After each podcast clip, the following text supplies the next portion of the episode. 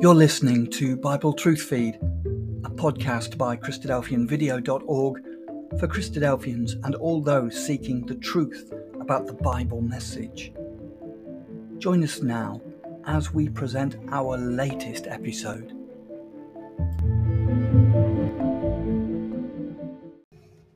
Our world is in conflict. Hello, and welcome to Bible Truth Feed a podcast by Christadelphianvideo.org. There is war because of human nature, not because of religion, but Christ will come, set up his government, and there will be no more war. That is the hope that we find in the Bible and is manifest in the return of the Lord Jesus Christ to the earth to establish God's kingdom. Well, we don't have to look very far to see that the problems we've got in this world in which we live, uh, even in Europe, a civilized continent, we see war with people against each other. I often find people say to me, well, this is all, of course, all the cause of the religion. It's religion that causes wars and fightings. However, I, I don't believe that to be true. And I've argued with many of my friends that if you think about it, it's all to do with human nature. Children, even from a little age as babies, argue and fight over rattles and dummies and this, that, and the other. Of course, when they get older, they argue over dollies and ties. So this isn't clearly religion. They're not being taught religion at this age. This is our human nature. It's what we're born like. And as we grow older, sadly, it becomes more and more difficult. We see how that one race feels that it's superior to another and enslaves them. And another race thinks that they can conquer uh, their countryside, their land, and, and dominate them, as we see at the moment with Russia and Ukraine. So nothing really new. It's been wars since the beginning of time. But the Bible's view, of course, is that it isn't uh, the Bible, it's actually our human nature. This is what James says. He says, From whence comes wars and fighting amongst you? Do they not come even from your lusts that war in your members? That's our human nature. You lust and have not, you kill and desire to have and cannot obtain. You fight and war, yet you have not because you ask not. You ask and receive not because you ask amiss, that, they, that you may consume it upon your lust. And this is what happens. One country is envious with another over its resources, whether it be water or oil or something else and they want to conquer that territory and make it part of their own. And that started from the very beginning of time. This is a little clay tablet. It says it's a Sumerian stone carving of the first recorded war in history, around about 2500 before the Christian era. Of course, there were conflicts prior to this date, but since these events predated writing, there are no contemporary accounts of them. So, this is the first evidence they found of of war amongst nations. Goes on to say that, in fact, experts believe that the first armed conflicts were fought more than 10,000 years ago. That's by their reckoning, by prehistoric city states in present day Syria, Jordan, and Iraq. These early contests were likely waged over resources or land. Yet, since such events predate the advent of writing by at least 7,000 years, we have scant knowledge of these first fights say, for what the archaeologists have been able to glean from the smallest fragments of, in, of, of information. Now, that isn't a Christadelphian publication. That, you can find that in other publications, and I found that in Britannica Encyclopedia. And you can see that it's over resources and land that people waged. No hint of religion in this circumstance. And we see that it goes back to the beginnings of time. In fact, the Bible tells us that in Genesis 10, verse 8, now these are the generations of the sons of Shem, of Noah, Shem, Ham, and Japheth, and unto them were sons born after the flood. And Cush began Nimrod. He began to be a mighty one in the earth. He was a mighty hunter before the Lord, wherefore it is said, even as Nimrod, the mighty hunter before the Lord. And he goes on to say, and the beginning of his kingdom was Babel, and Erech, and Akkad, and Calneh in the land of Shinar. So we see how this man Nimrod started to control and dominate people, as you see people in gangs, in streets, you have the, the leader of the gang and whatever. And this was carried on on a much, much bigger scale. And they developed into city states, and the city states got together and they formed a kingdom. And that's the first time we read about a kingdom in the Bible, a kingdom of a man trying to uh, develop his power across many, many city states and across nations. So that's what we see. And this is what the Bible tells us. It's, it's not religion, it's human nature, human greed and dominance of one person over another, bullying people from one to another. This is the kind of thing that we see in the world around us. It's very evident in our eyes. Now, the, the city states were uh, uh, and Akkad were, were probably in northern Syria uh, and, and, northern Iraq. Uh, but they developed an, into a, uh, an empire called the Assyrian Empire with Nineveh at its, uh, at its capital city. But after that, we're told in the Bible of four great empires. And this is all based upon the book of Daniel that tells us that uh, you have this confrontation between the kingdoms of men based upon uh, what men's power wanted and the kingdom of God. And of course, God created the earth in the beginning. God owns the world in which we live, but man has seek to put down its, its marker on certain parts of the globe and, and expand its um, influence over its neighbors from one place to another. And that's what we see with the Babylonian Empire. It became powerful and started to uh, overpower the Egyptian Empire, obviously based in Egypt. And as time progressed, we have the Persian Empire from Turkey uh, across, across to the Indus River in India, another great empire. And then we find out that following that, there was another great empire, the Greek Empire, uh, under Alexander the Great. Again, from Greece, covering Egypt, right across the Middle East, right across to the Indus River again in India. It's always this part of the world that we talk about, the Fertile Crescent, um, based upon the River Tigris and the River, River, River Euphrates, where it was thought that civilization began. Well, this is this is not civilization. This is power that started to grow and expand from this part of the world. After the Greek Empire, we have the Roman Empire, which had a big influence across North Africa, uh, across to Syria, uh, Turkey, and then across to the West with Spain, France, and Britain. Of course, we've got remnants of the Roman Empire. I think even around Shrewsbury, there are some parts of, um, I think it's a place called Wall, uh, Wroxeter. Uh, I've been to visit some of the Roman ruins around that part of the world when I've without planning and designing in their area.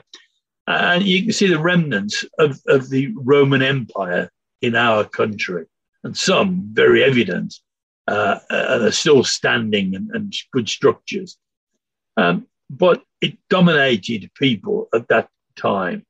Now, we were fortunate that the book of Daniel talks about this, and he talks about it in his chapter, uh, chapter two, uh, and also chapter seven about world history. Uh, and really, it's about the battle between the kingdoms of men, as we've just been looking at, uh, overtaking various parts of the known world. And, and that one day all this will change, and that the Lord Jesus Christ will return to the earth, and they will ultimately overtake these kingdoms of men, and ultimately it will become the kingdoms of the Lord Jesus Christ. Uh, and we're fortunate we have these things written for us in the book of Daniel.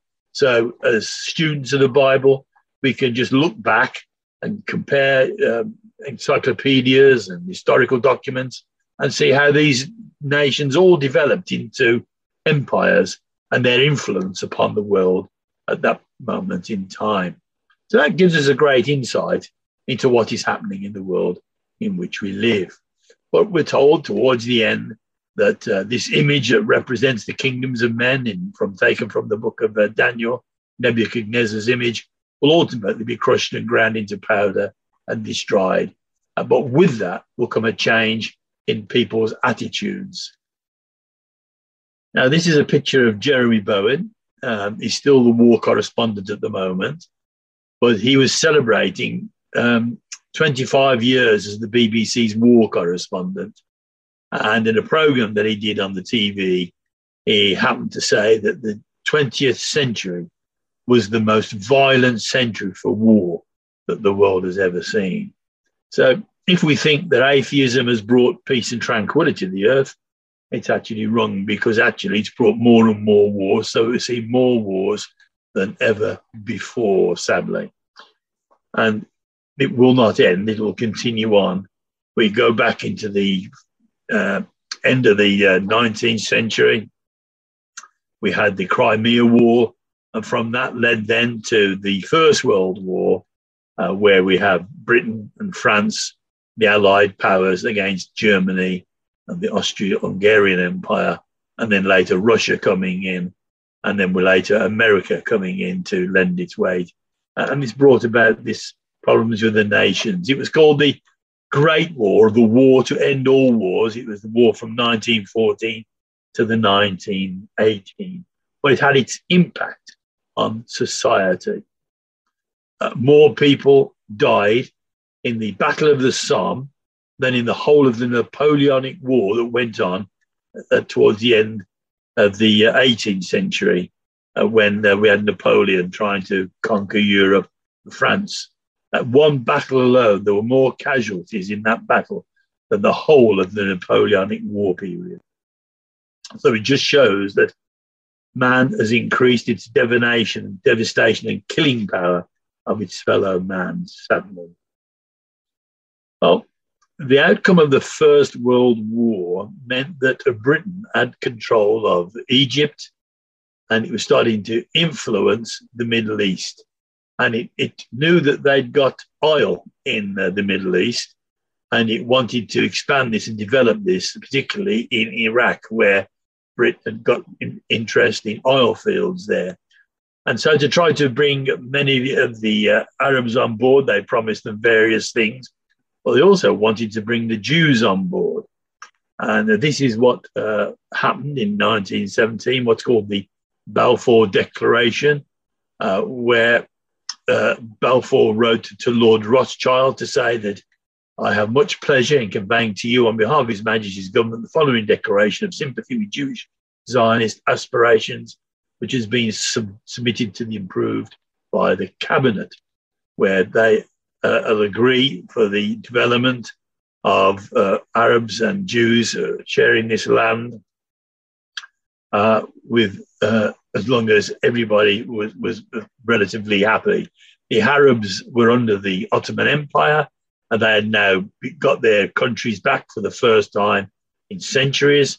And also, Israel was now being re-established since its demise in AD 135, when the Emperor Hadrian took his British battalions and went from the UK, or Britain as it was known then, down to Israel and virtually destroyed the nation of Israel and sent them as slaves around the Roman Empire. So incredible changes historically, what's happening in the world. Now, this is a map of the Ottoman Empire in 1923. Originally, it expanded right the way across to North Africa, up and into Spain. And then it extended across Turkey into the Balkans and, and was almost at the gates of Vienna when it was eventually held back by the Austro Hungarian uh, forces. And at that moment, it started to shrink back to this little area that we see on this map of the Ottoman Empire. Uh, we see, of course, that the area of Israel is called Palestine. That's because when Hadrian went down and destroyed uh, Israel with his Roman battalions, they called the name of that area, Judea Palestinia. And that became the name then of, of, of, of that land of Israel Palestine. That's where we get the name for the Palestines from. But of course, it was always Israel prior to its invasion by the Romans. But we can see here now how countries like Iraq and Syria and Turkey are starting to develop from the Roman Empire, and they were to be to grow and become independent countries. And then suddenly we have the Second World War, again another conflict the Second World War was the name of the war commonly given to the global conflict of 1939. 1945. It was the greatest and most destructive war in history so far. It involved Europe, it involved Asia, across to Burma, Indonesia, Japan, as well as the far flung islands of the Pacific. More than 50 million people died. It really was a global conflict. And of course, uh, by this time, the atomic bomb had been developed, and more people could be killed with one bomb than had been killed in many other battles that had been before it. The, the amount of destruction uh, by bombs was just unbelievable once they developed the atomic. Of course, then after that, the hydrogen bomb. But again, the result of this war was to bring about a terrible period because when Germany had surrendered, the British and the Americans went into Germany and found, well, dozens of concentration camps where millions of Jews had been exterminated, destroyed in the gas chambers, and buried in huge pits, as you can see on the screen here, pits of human bodies just thrown into a huge dug hole and, and buried over and forgotten forever. But of course, the Americans and the British brought this to light and war crimes ensued from that. But the thing about this was at this moment in time, Jews were reluctant to go back to the state of Israel. But after these events, the Jews went back and started to develop the nation of Israel. And it was what four years over the, after the end of the, the of the Second World War in 1948 that here we have the, the Palestine Post being printed, and it's the state of the nation of Israel is born on May the 8th and in 1948. Well, you, you can look, and if you can read the, the, the paper itself, you'll notice how we see that it's the first independent Jewish state in 19 centuries, was born in Tel Aviv as the British mandate over Palestine came to an end at midnight on Friday. It goes then to say that people were fighting, battling for Jerusalem, and ultimately the city falling to the Jews. At the same time, President Truman announced that the United States would uh, accord recognition to the new state of Israel and has supported them ever since. And then a few hours later, the Palestine was invaded by Muslim armies from the south, from the east, and from the north, when Egypt, Syria, and Jordan attacked the nation of Israel. And they told all the Arabs living in the country to get out because they were about to invade. And that's why we have so many refugees in Jordan because they got over the border before they started to attack. But you can see that we have um, the bottom of the middle and, and, around the middle of the paper two columns across the border, the southern border. You have settlers at Etzion being taken prisoner of war by the Arabs. And many things were happening. And then we see the Egyptian Air Force Spitfires bomb Tel Aviv on one shot down. So as soon as May the 8th arrived, the Arabs were straight away trying to destroy that fledgling nation of Israel. Well, we're not surprised as uh, Bible believers and Bible students because when we read Psalm 83, although this was written at the time of David, King David of Israel, it is very much applicable, uh, the tone and sentiment of it, to what we see now. Um, one of the recent presidents of Iran actually said some of these words let's cut Israel off from being a nation in the United Nations. And it says, Do not keep silent, O God. Do not hold your peace, and do not be still, O God. For behold, your enemies make a tumult, and those who hate you have lifted up their head. They have taken crafty counsel together against your people. I think this could be well said of the United Nations at the moment.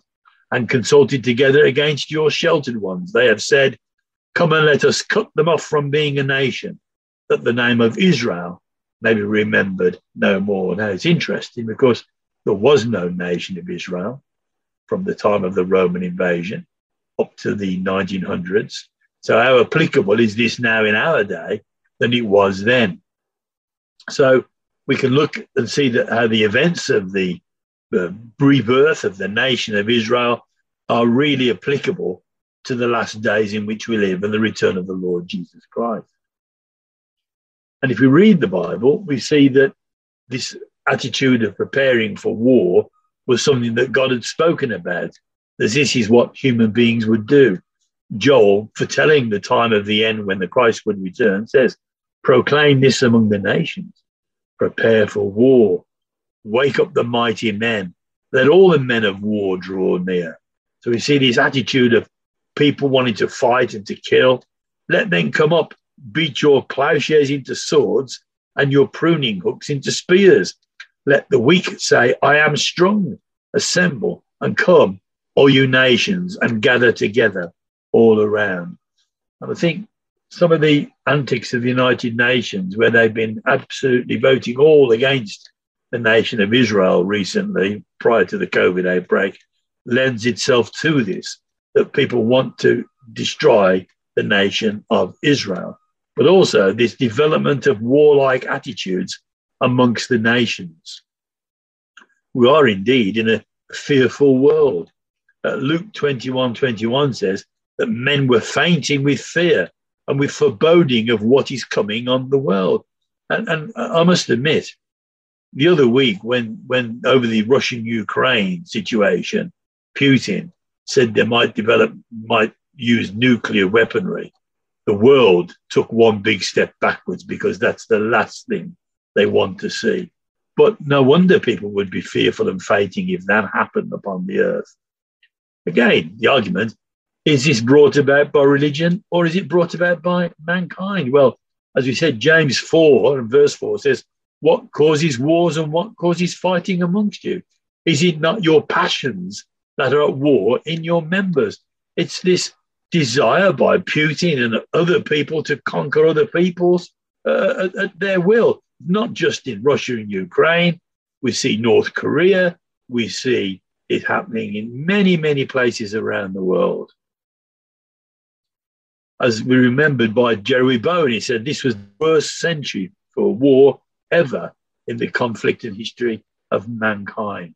And this is a picture uh, that I got from the internet of current global conflicts in the world in which we live. And this was in 2019 when I first did this talk. So we're only talking three years ago. We have issues in North Korea, issues in Borneo, issues in Thailand, in Bangladesh, in India, in Ceylon, uh, in Iran, uh, Kazakhstan, China, where they're uh, they're fighting off the, the Muslims there and, and uh, doing some terrible things with them.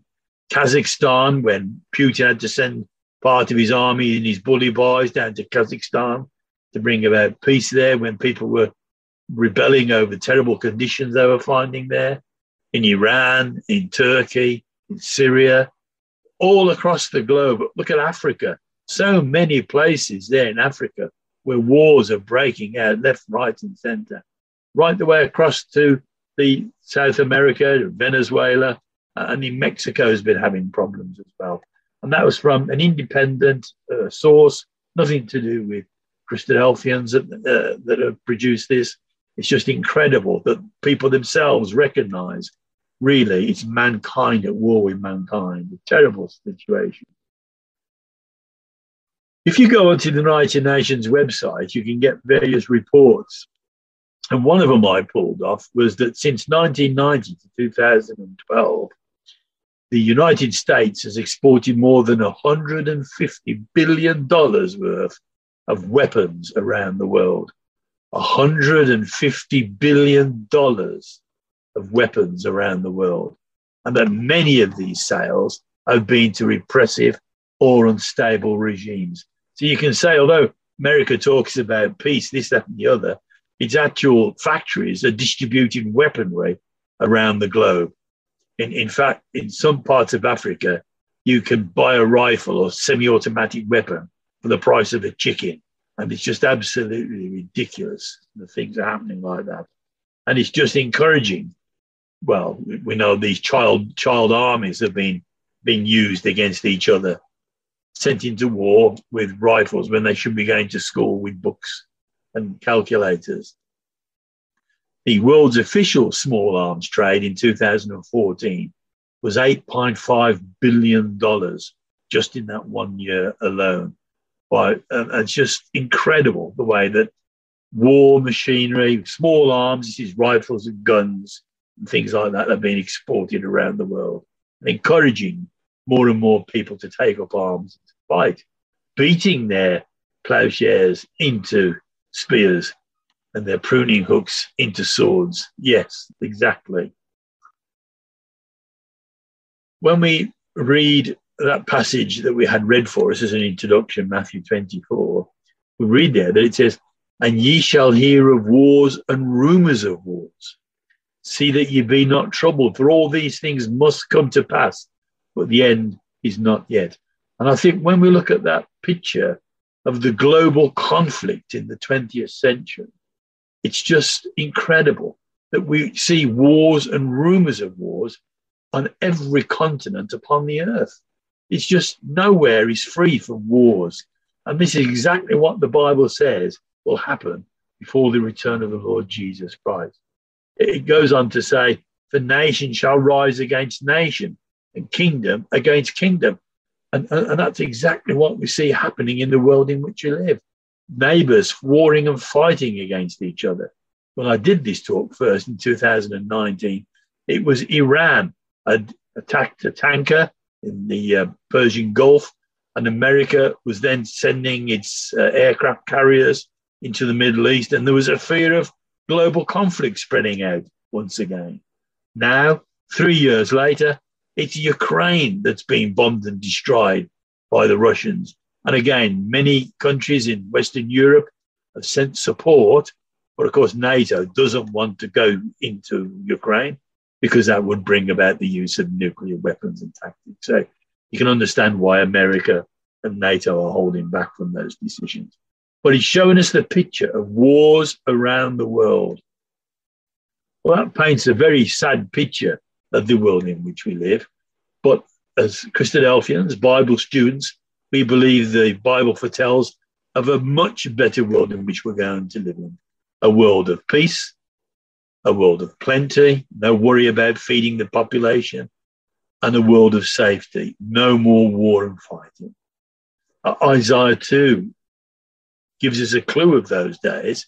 And in Isaiah 2, we read, And many people should go and say, Come ye, let us go up to the mountain of the Lord, to the house of the God of Jacob. Now, the God of Jacob is the God of Israel.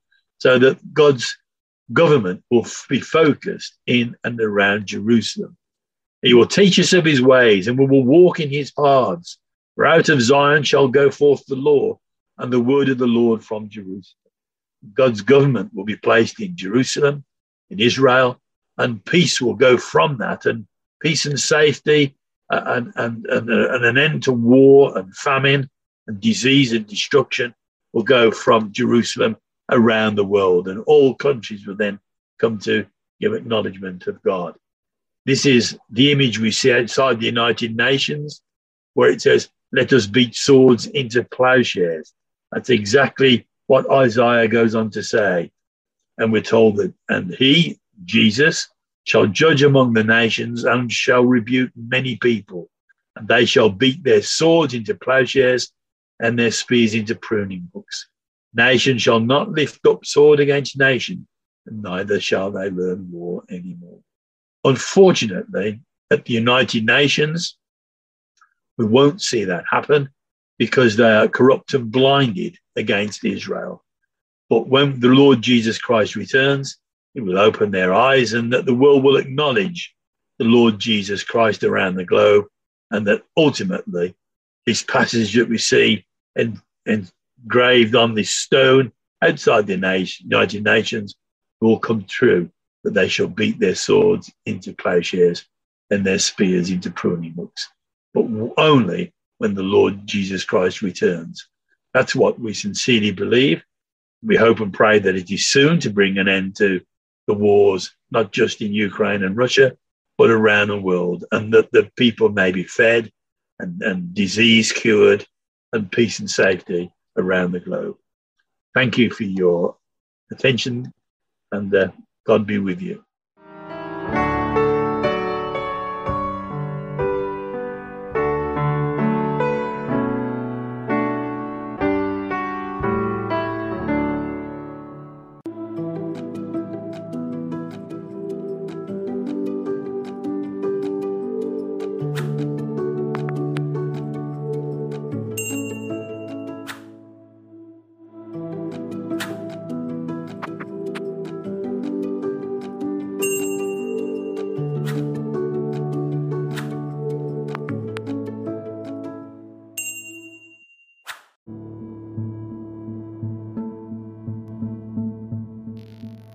Thank you for joining us. We hope you found the episode helpful. Don't forget, most of these episodes are also available as videos on our video channel, cdvideo.org. So head over and take a look. If you have any comments or questions or suggestions, please get in touch or leave us a voice message. We love to hear your feedback. You can email us at btf at cdvideo.org. If you enjoyed the episode, then please share it with others. Until next time, may God bless you in your studies and your walk towards God's kingdom. Amen.